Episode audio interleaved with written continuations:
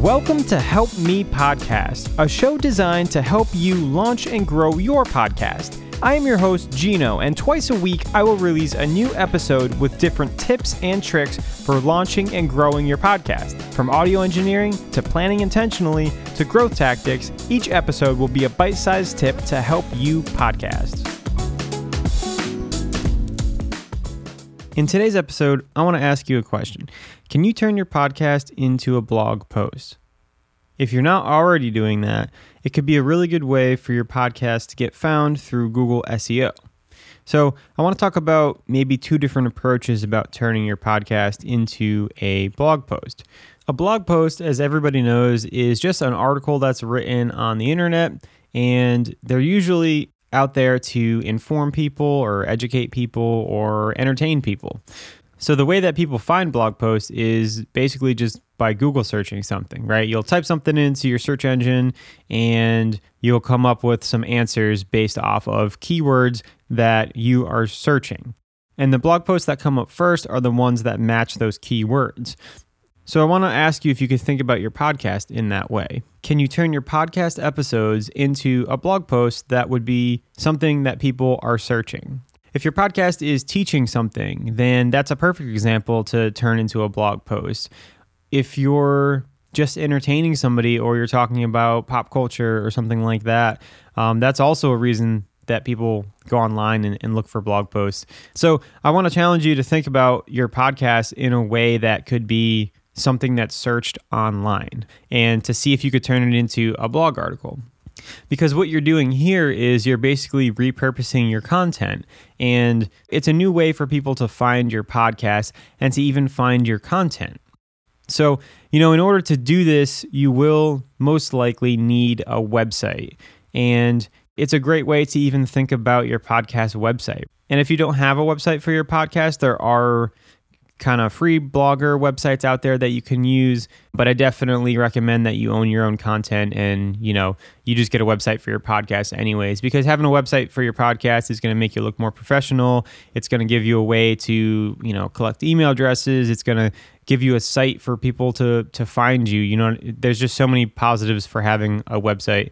And the best reason is that you own all your content on your website and you own all your traffic. So, you know, maybe maybe we'll talk about that in another episode, but it's definitely easier to to have a website than it ever was. So, if you don't have a website, I recommend that you look into getting one. And if you do have a website, you know, putting this blog post on your website is going to be another reason for people to come to your website. Basically, you'll just have another tab on your website and, you know, it'll be blog and then you can open up that tab and see all the blog posts that you wrote. All right, so let's think about how people find blog posts or how people end up reading blog posts. Like we said, it's people searching things in Google. So, for example, you know, if somebody has an issue with their stove, right? They're going to go to Google and they're going to type in, you know, this is my stove model, this is what's not working, and then what'll come up will be probably some article out there that fixes their problem or solves their problem or at least helps them diagnose what's wrong. And the reason that they got to that page was because of the keywords that they searched. So we could think of your podcast, each of your different episodes could be a different blog post topic, so I challenge you to think about your podcast in that sort of way. If your podcast is an educational podcast or you're teaching something to somebody or maybe you're a coach of some kind or like I said before you're just in pop culture and you know you're talking about movies or music or something like that. I'm sure each of your episodes has a different topic, right? So each of these topics could then be transferred to a blog post.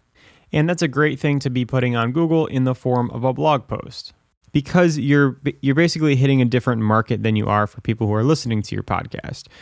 Because people don't look up podcasts in the same way that they Google things.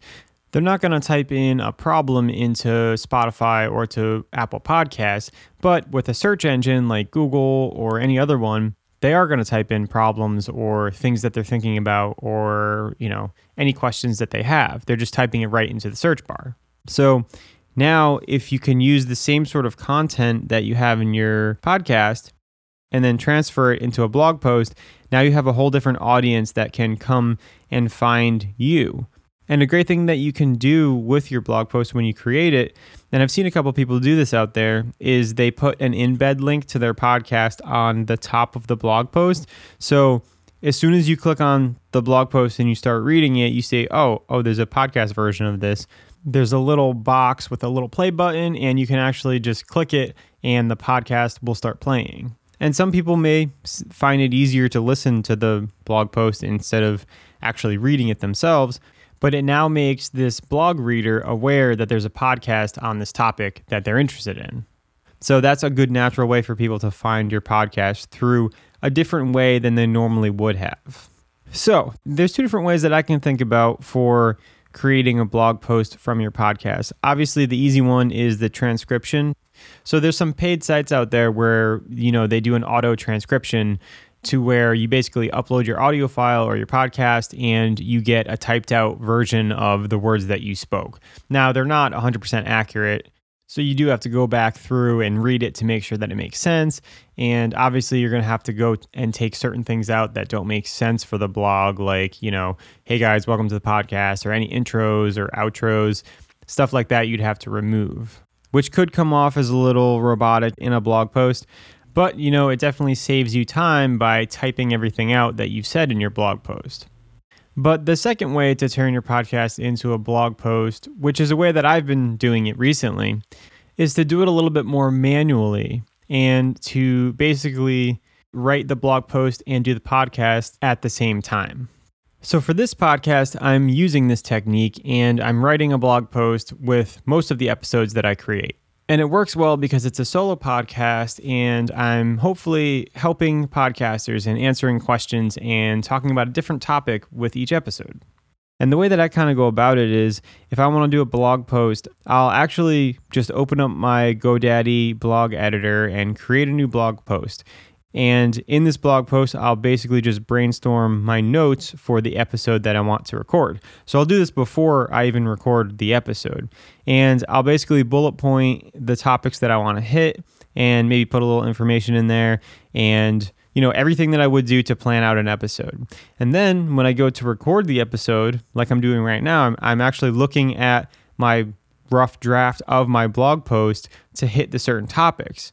So when I'm done recording this episode, I'll go back to the blog post editor and then fill in the spaces. And it's easy for me because I had just talked about it.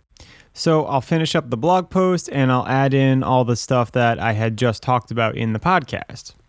And it's easy for me to finish up that blog post. And now I have these two pieces of content that can hit two completely different audiences, but they're actually talking about the same thing and they were easier to create together. So I'll publish the podcast first because, like I mentioned, I want to put the embed player onto my blog post. So once the podcast is published, then I'll take the embed link, put it on the top of the blog post, and then I'll publish that blog post. And it's kind of a way that I've streamlined my workflow and something that's worked for me.